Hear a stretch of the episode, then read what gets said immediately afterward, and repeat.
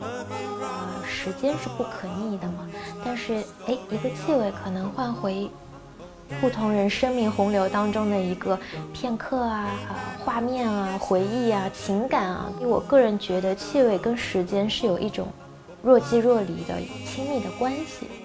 你在认识世界，认识他人，也在认识自己。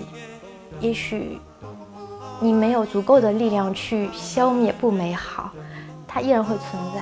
那我的选择是分享更多的美好。吴老师您好，嗯，想问一下，对于大部分早期阶段的匠人品牌而言，呃，创作者可能他身兼创业者，那这样一个身份的叠加，会不会对品牌带来伤害呢？呃，是更多应该倾听自己，还是倾听市场的声音？或者说到哪个阶段应该剥离，或者不剥离？杰尼作为一个香水匠人，如果他能够把他对香水和对某一类中国消费者理解做出一个产品，那么这个产品啊，你在全中国只要找到六百个人，就你找到六百个喜欢你这个香水的人，他就可以被引爆，因为他可以通过各种各样的裂变的工具可以被引爆。所以，呃，如果我有建议的话，我是建议他一定要坚持做自己，做一个特别极致的、偏执的、有棱角的自己，而不是去迎合。市场。那匠人在呃欧洲中世纪时期就被称为上帝的选民，仅次于牧师，所以他们会有一种自我的驱动吧，对于品质的这个追求，也是类似于一种自我身份的骄傲。呃，但是在中国，可能目前市场大部分匠人品牌，呃，还是首先要以效益呀，呃为先，当然效益很重要啊。不可避免就会出现劣币驱逐良币的现象，那您是怎么看的呢？我觉得杰尼的这个担忧其实呃，在今天并不并不存在。我记得前两天我们在杭州的一个创业园区去搞一个呃新疆人的养成营。然后呢，我去讲课啊。我进了园区的时候，我就发觉我非常熟悉。为什么呢？因为那个地方是原来呃十多年前的杭州的一个冰箱厂，叫西岭冰箱厂。然后你知道那个工厂里面，二十多年前我去的时候，挂的最大的一个横幅就是呃时间就是生命，效率就是金钱。然后我们要要爱拼才会赢，是那个标语。但是我这次进去的时候，我发觉那个地上出现了一行字，一个标语叫什么呢？叫做“我们只做自己喜欢的事，让喜欢的事情有意义”。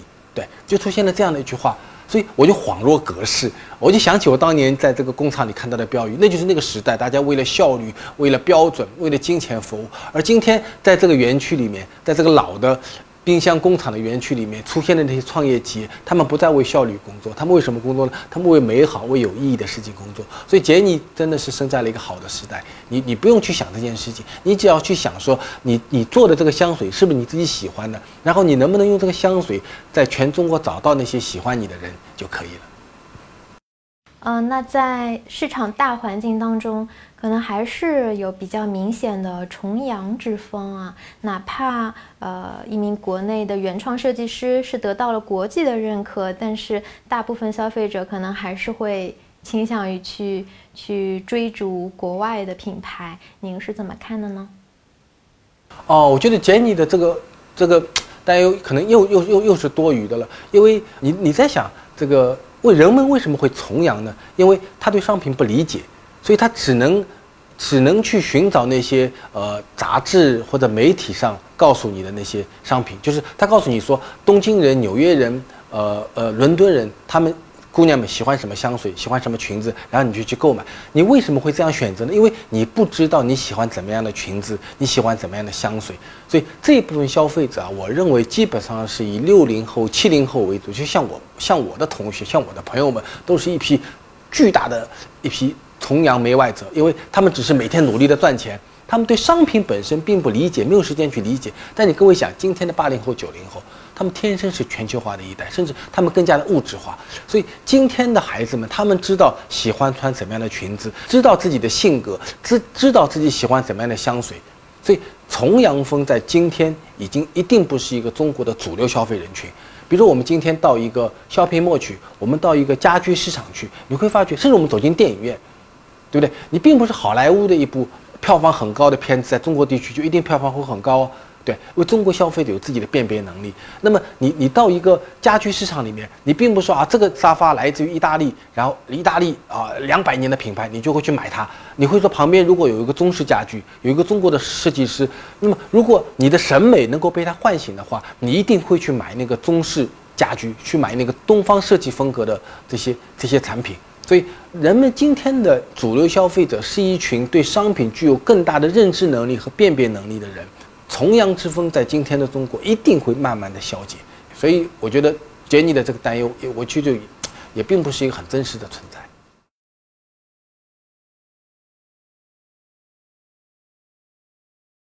我觉得，呃，因为香水是一个特别红海的一个市场，那么如果你从你从香水本身来来做市场竞争的话，我认为会非常的困难，因为它非常的非标，没办法被识别出来。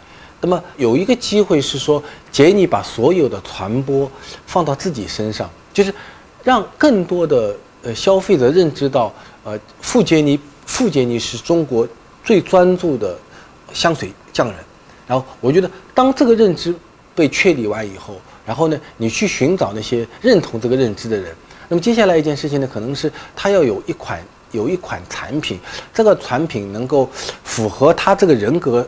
人格认知前提下的一个定价，呃，设计风格，呃，香型，呃，渠道等等的一部分的一一个建设，然后有人格化的品牌呼应到对应到的一个一个产品，然后这个产品完成它的一个销售环境。实际上，这是一个是一个特别商业和企业运营的一个行动，但这个可能是每一个人格化匠人他必须要经历的一个一一个一条道路。